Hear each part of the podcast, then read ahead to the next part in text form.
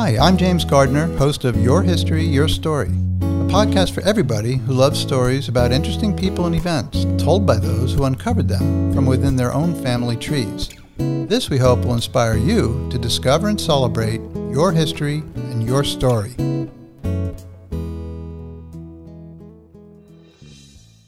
Welcome to episode 5 Rescue in the Philippines. My guest today is Dave Brooks will be telling us about his father's family and their experiences as missionaries in the Philippines during its occupation by the Japanese in the Second World War. Welcome to the show, Dave.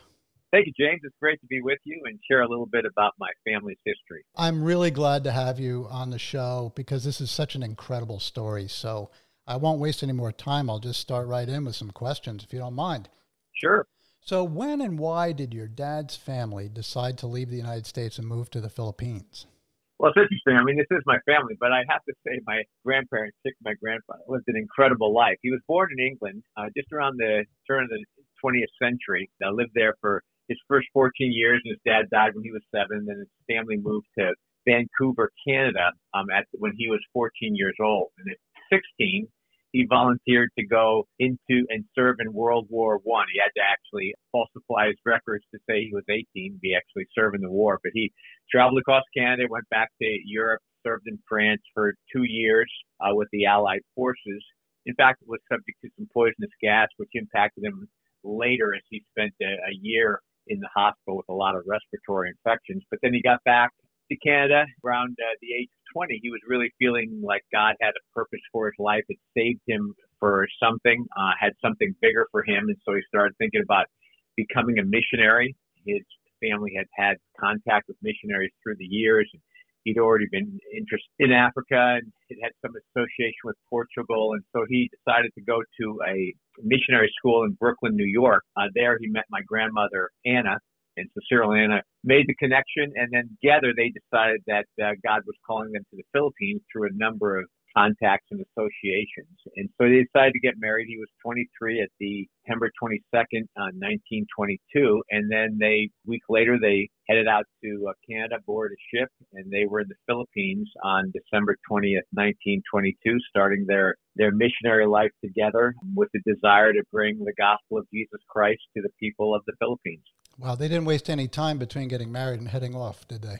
no, no, it happened. It happened very quickly. I mean, obviously they were very serious uh, and wanted to do things at the age of 23, making these decisions to uproot themselves and to start a whole new life in a different country, different environment. And they were both committed and willing to do that. Wow, what I wonder what her parents thought.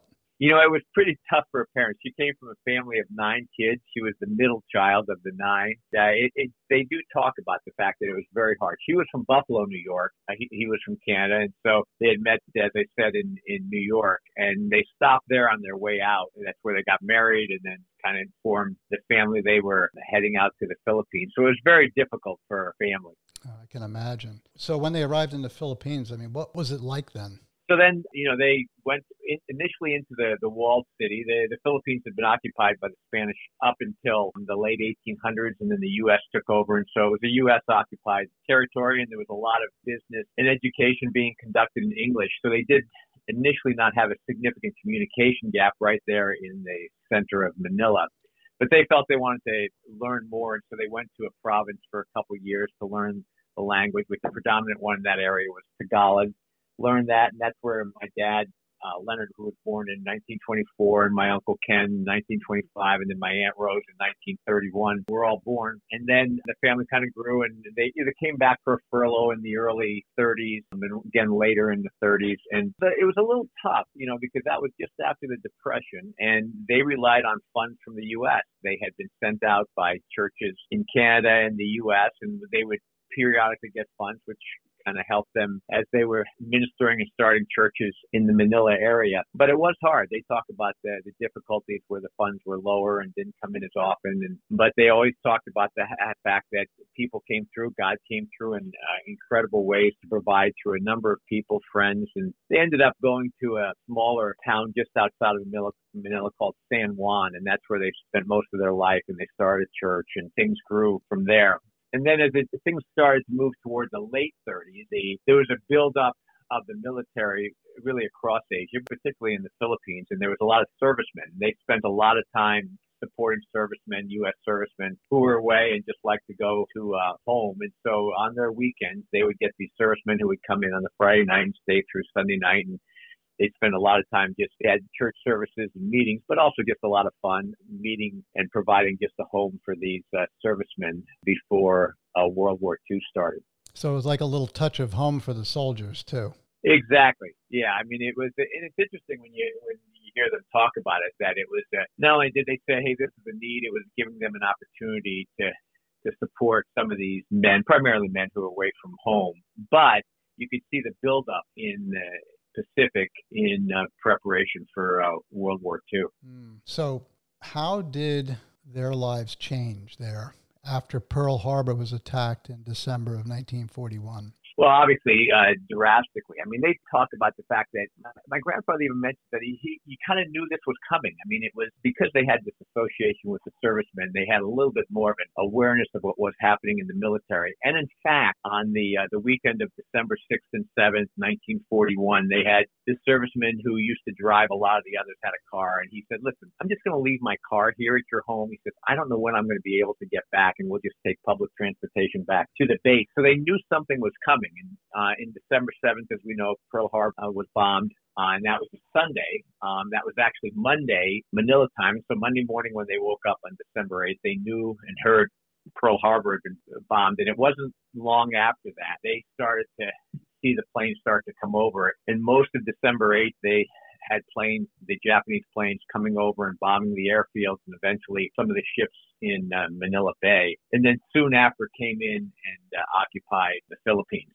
So things changed drastically. And at that point, any of the military people who were there, U.S. servicemen, were pushed off to the Bataan Peninsula, which kind of surrounds Manila Bay, and then eventually Corregidor Island, which is at the end of that, which is where MacArthur left by submarine to go to Australia and made his famous statement, I shall return. I remember hearing and so that. they, excuse me? I remember reading about that, that he made that famous speech. Oh yeah. So, and in fact, that uh, was held on to by the Philippine people as well as any of the Americans, British, and Canadian people uh, in Manila. My dad used to talk about how they would get packages coming to them from the market and on paper and it would have stamped on it, I shall return. He said, you, you know, on the rare occasions where they'd get a candy bar, you could open it up and the wrapper would have I shall return in it during that period, during the war. And so the Filipino people primarily were very sympathetic, the Americans, and very hopeful. I mean, there there were a few people who supported the Japanese, but most of the Philippine people were very supportive of the Americans. And so what happened is they were bombed and then they were going to bring all of the alien people, particularly those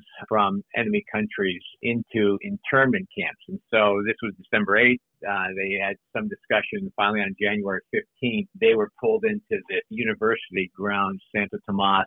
They thought to be interned. But what happened was they had a unique situation where their particular property somehow had worked out during the 1930s when there was some difficulty with my grandfather being able to pay the mortgage. He had gone to the company and they actually sold the mortgage to a Philippine bank and so because it was in the Philippine bank's name, the Japanese didn't take it. If it had been in my grandfather and grandmother's name, they would have taken the property and not let them go back uh, to their home. But because that property wasn't in their name, they let them go back there and actually be under house arrest for a period of two years.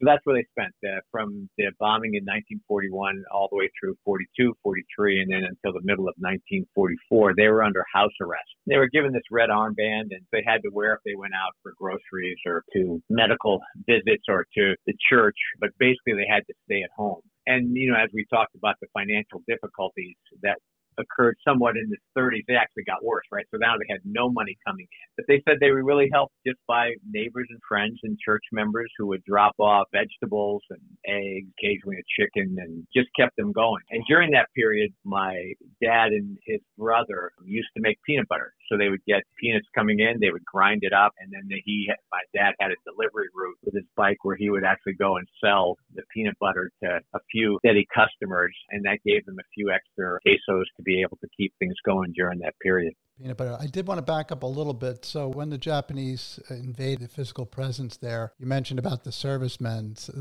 lot of the servicemen that maybe your family was entertaining at their house or bringing to church or what have you. Were, were some or all of those service people captured or did they evacuate? Yeah, I mean, some of them, some of them were captured. Some of them were able to escape. You know what you had. In fact, they talk about a man named Jesse Miller who had come to their home repeatedly. He had been on an Air Force base a little bit to the north of Manila, and he was one of those who got marched onto the uh, Bataan Peninsula. And you talk about the Bataan Death March, mm. and he was part of that particular group. Thankfully, survived. But you had a lot of those servicemen who were captured, were um, were killed uh, over the course of that the next few months. Now, under house arrest, I understand that your dad was involved in some smuggling of some messages. Could you tell us about that? Yeah, so you know, obviously during this period, that you know there wasn't a lot of things going on. They were just trying to make do and survive from day to day. But obviously, very interested in what was happening in the world around them. So anytime they could get news, they would want that. And so my dad had a friend um, who had this shortwave radio uh, in his attic, and he used to listen to Voice of America. And when my dad did his peanut butter runs in terms of dropping off or selling the peanut butter, what he would do is he'd go to this friend's house first, and the friend would have written out a little message on a piece of paper talking about what was happening in the war, what might be happening in the either the European or the Pacific theaters. And so he would take that, he would memorize it, but then he'd roll up that piece of paper and take off the handlebar grips of his bike, put it in there, and then ride around. If he ever got caught by the Japanese doing that, then he wouldn't have any message um, um, on him if he was searched. And as he delivered the peanut butter, he would tell people what was going on in the war to give them a, a little bit of an update. In fact, one of the things he would actually ride by the internment camp that was in the Manila area and he would go there and he would ask to see one of his friends, which they allowed people to do. They had this by the gate, they had this place where you could visit with people who were in the camp. And so he would sit there and there would be a Japanese guard at each end of this long 15 foot table. And he said, you know, they never spoke, but he felt that they did understand English. And so what he would do is he would have taken a, a fountain pen originally and he took this message that was in his handlebar grip, put it into the place where the ink cartridge was in the fountain pen. And while he was talking to this person on the other side, he would say, listen, could you take a message to Bill? Bill. And so he would take this pen, he would start writing a message um, to um, Bill, and uh, soon the pen would run out of ink because it had the message in it, not the ink cartridge and he'd put that pen down. And the person on the inside would give him their pen. He would continue writing the message. He would take that pen and put it in his pocket. The person on the inside of the camp who was sitting across the table would then take his message as well as the pen that had the information about what was going on in the war and deliver that in. Now that didn't happen as often because it was tough to make those trips into the camp, but he it was a way of getting the message there. Now after a period of time, about halfway through, the Japanese found out that there was somebody who had a shortwave radio. They were very concerned about anybody having any types of radios. And so they found them. And one day when my dad was on his peanut butter run, somebody came and said, Don't go. And he got around to the end of the street and he saw there was a Japanese Jeep in front of the house where the two brothers who had the radio were. And so he just went back home and he never went back. Didn't know what happened. After war, he met one of the brothers when he went back in the late 50s. And this brother told him what had happened. That they recognized that there were four people associated with this particular operation. There were the two brothers um, who had the radio. There were Chinese businessmen who used to deliver the information to his peers, and then my dad who used to deliver it to the people on his peanut butter run. And so they found the other three, but they never found my dad. He said they went around for two weeks looking, asking where he was, and these guys just said we don't we don't know where he lives. Nothing. He never told us, and so eventually they gave up. This brother was the only one that survived. The other two men were killed shortly after they captured him. But this man, when they took him to the concentration camp, was sick, went to the infirmary, fortunately was able to survive through that. What a blessing that they didn't give him up. Oh, exactly. No, you realize there's these all these instances where something could have happened slightly different, and it would have tremendously impacted uh, my dad's life. You may not be on this interview right now. Yeah, that's exactly it. Very likely, no, right? That's, no, no. When I think about those uh, situations where, particularly this one, where my dad came close to, to being found out, and then you know, even just before they were rescued, you realize how close they came to not surviving, and how grateful I am that God preserved their life. Wow, and you know, it sounds like uh, I mean, he, your dad was involved in something very. It was very courageous what he was doing, but the whole house arrest period, it didn't sound. It sounds like if you didn't do anything wrong, you you kind of could go about life somewhat normally. Did that change as time went on? It did. You know, as things started to get worse, then the Japanese became more inquisitive. Like my grandfather talks about how nothing really happened in the first um, year or so, but then they started to get called in to find out what was going on, how are they surviving? Um, because even they let them stay at their house, you know, they recognized that somebody had to be helping them out. So they wanted my grandfather to give up the names of those people who were helping him. And he just talked about how things are left at their door. They don't really know. But the Japanese were trying to make things more difficult for them and then hopefully find out other people who were aiding or uh, assisting the enemy, if you will. And then it got to the point where they, as the war turned and as the Americans started to come back and were getting close to coming to the Philippines, and then in 1944 got put in internment camp. They wouldn't let anybody else stay in there. They said you know, they talked about how they were doing this to help protect them from anybody, but they took everybody and put them in internship camp. And the place in the in the Philippines, this University of Santo Tomas was already filled, so they had to go to this place south of Manila called Los Baños that ended up having 2,000 plus internees. First of all, let me ask: At Los Baños, were they uh, strictly civilians, or were there any military people kept there as well? Yeah, it was a combination. There, there was uh, missionaries, Protestant missionaries, Roman Catholic missionaries. There were businessmen who were in the Philippines.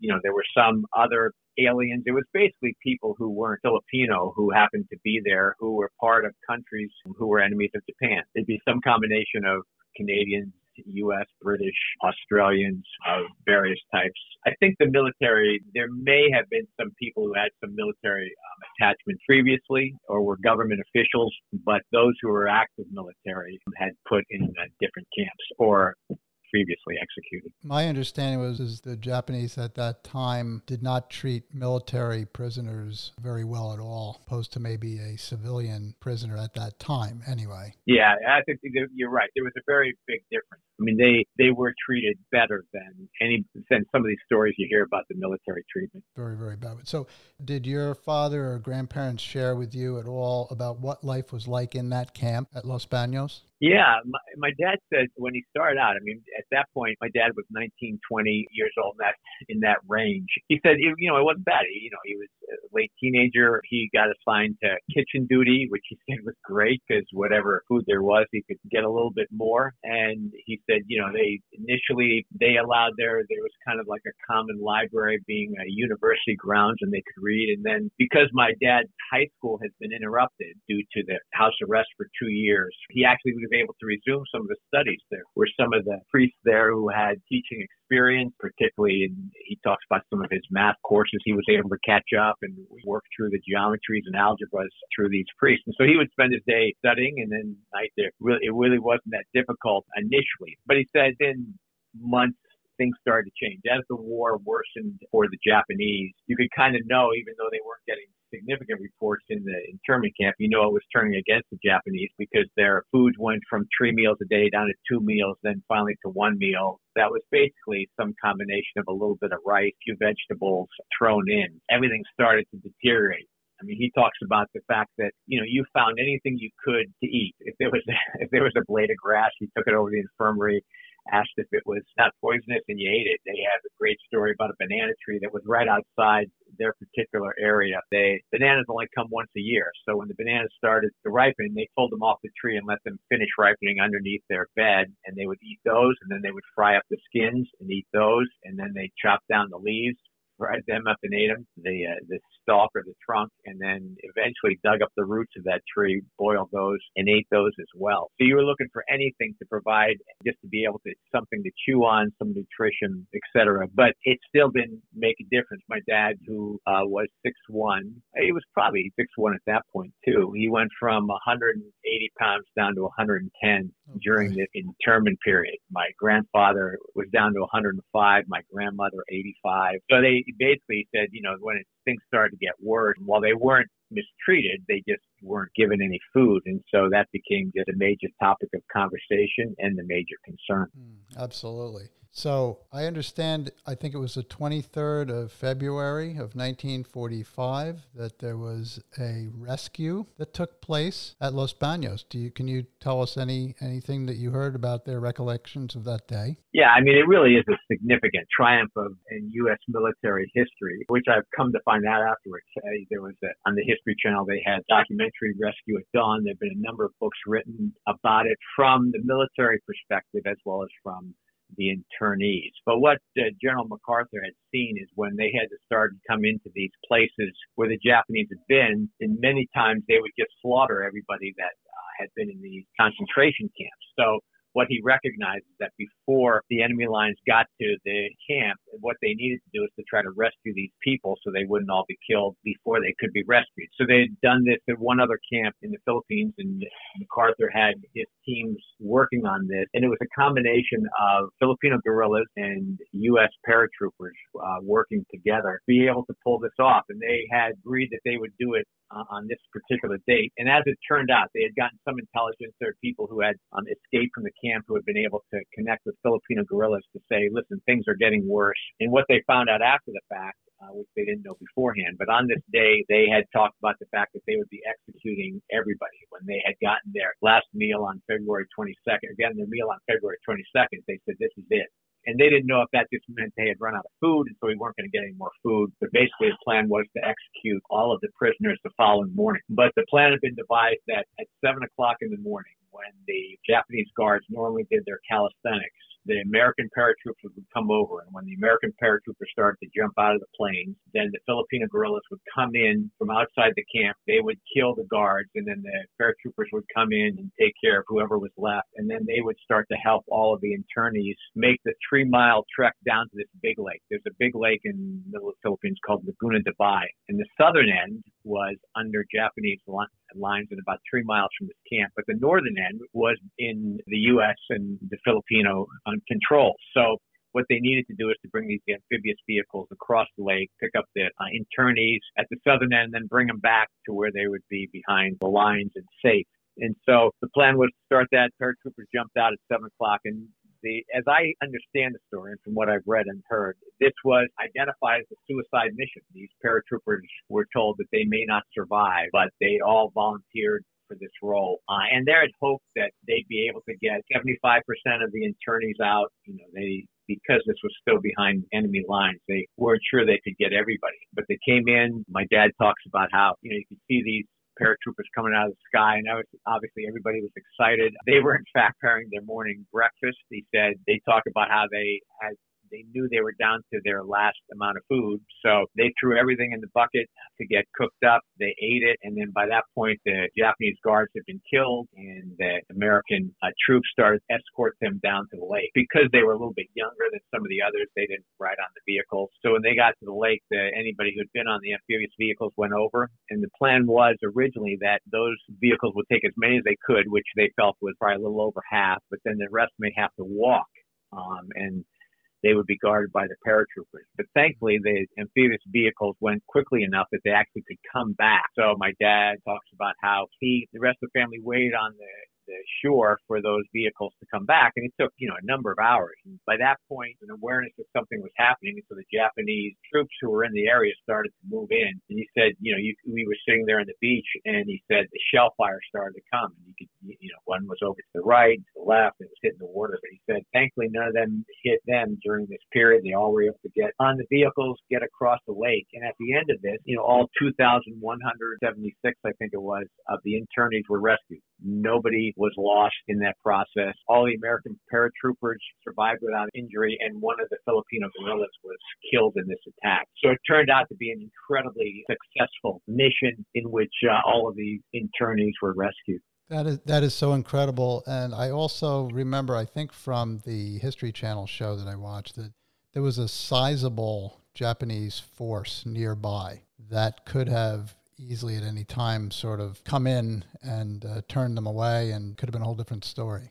Yeah, I mean, it, the Philippines is like a vertical island with Manila. Luzon, the main island, is uh, with the Manila kind of right in the middle. And so MacArthur had brought the U.S. troops from the north, and they were coming in, and they had gotten Manila by that point, and there was a lot of fighting going on in Manila, and this was just south of Manila, and so a lot of the Japanese troops were in this area, so they weren't far away. If things had been known, they could have brought them and captured some of these internees or some of the U.S. forces if they had known what was going on, because they were within a couple miles. Wow, that's uh, uh, it's an incredible feat that they accomplished in that rescue. That is for sure. Yeah, I mean they talk about it being one of the most successful military operations in, in U.S. history. What what my dad says is that it actually happened the same day that the U.S. forces um, captured Iwo Jima with the big flag. You know, the the flag yep, that they yep, classic photo. That yeah, uh, and so so that got the front page, and Lavanya, Los Baños was like on page four.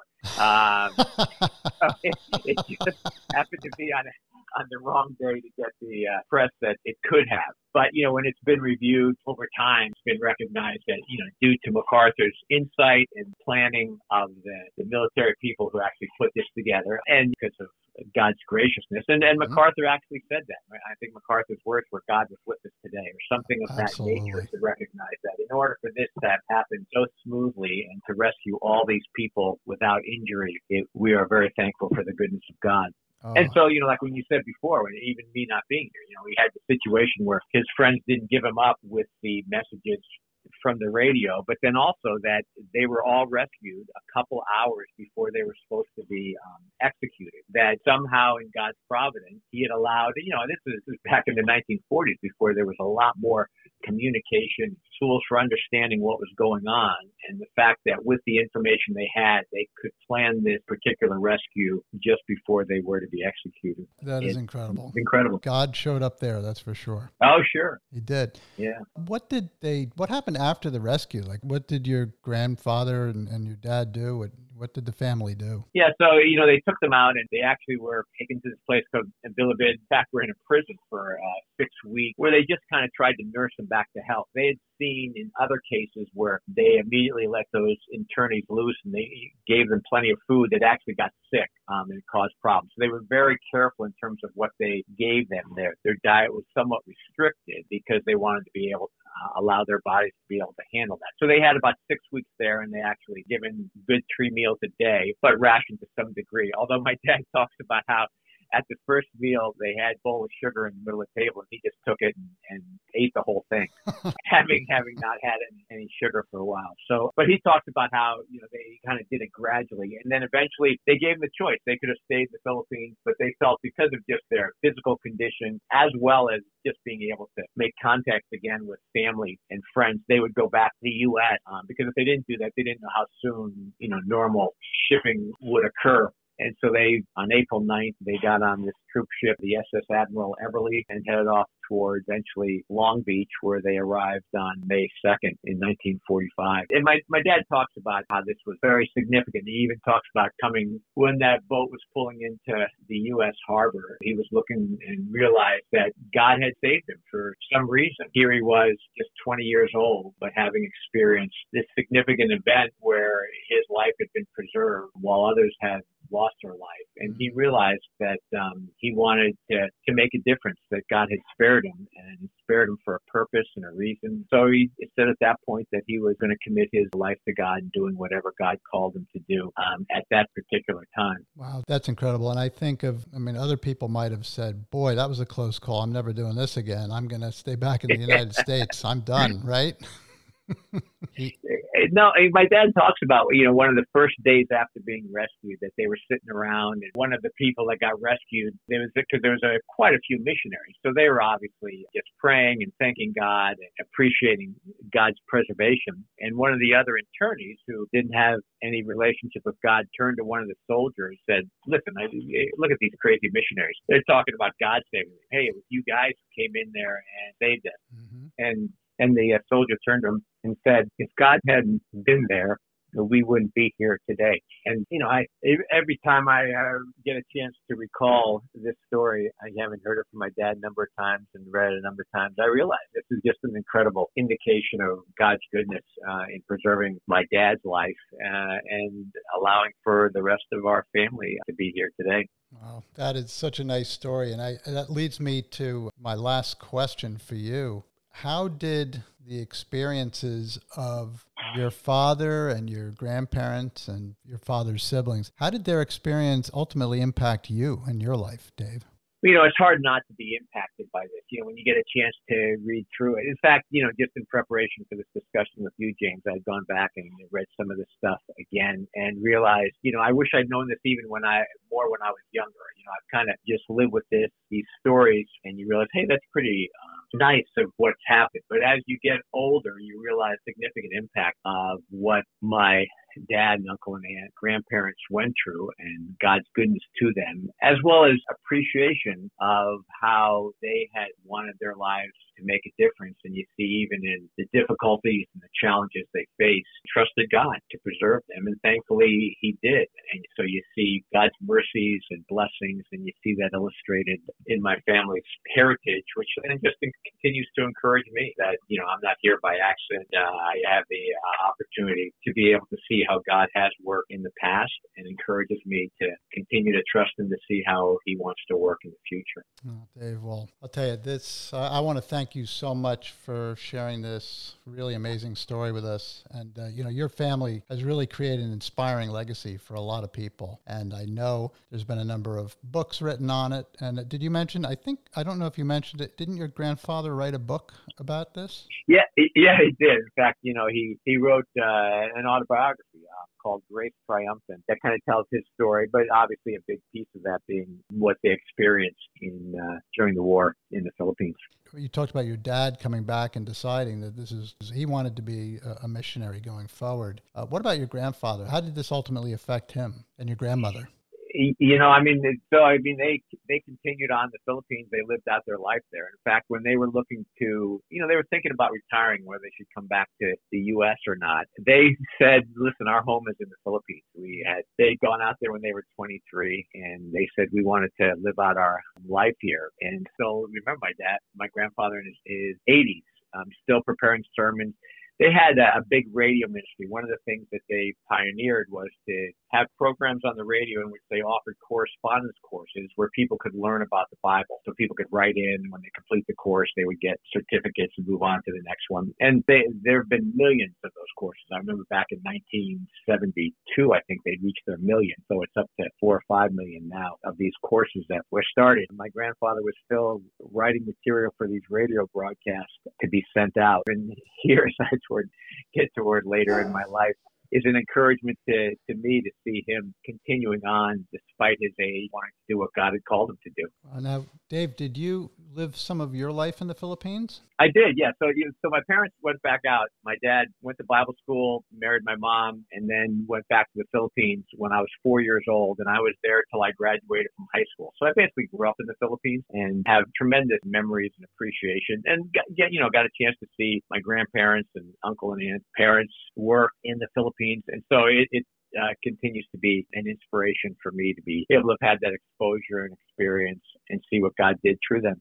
Well, this is a, that's great. This is a terrific story, and I just really, I want to say I was moved by the courage that was shown by your family under extreme circumstances. When we think sometimes we've got it tough, and then you think of the stress and the pressure that was there and potential danger, and yet maintained their faith and they impacted other people, and their legacy continues to impact others for Christ through their children and grandchildren. And I really want to thank you again for joining us on the show. So I just want to say to everybody until next time, keep discovering and telling stories that inspire you and others, and have a great day. Thank you for joining us for this episode of Your History, Your Story. Please subscribe, share, and check out our website at yourhistoryyourstory.com for episode notes and bonus content. We'd love to hear from you if you have any questions, comments, or a story to tell. Be well and God bless.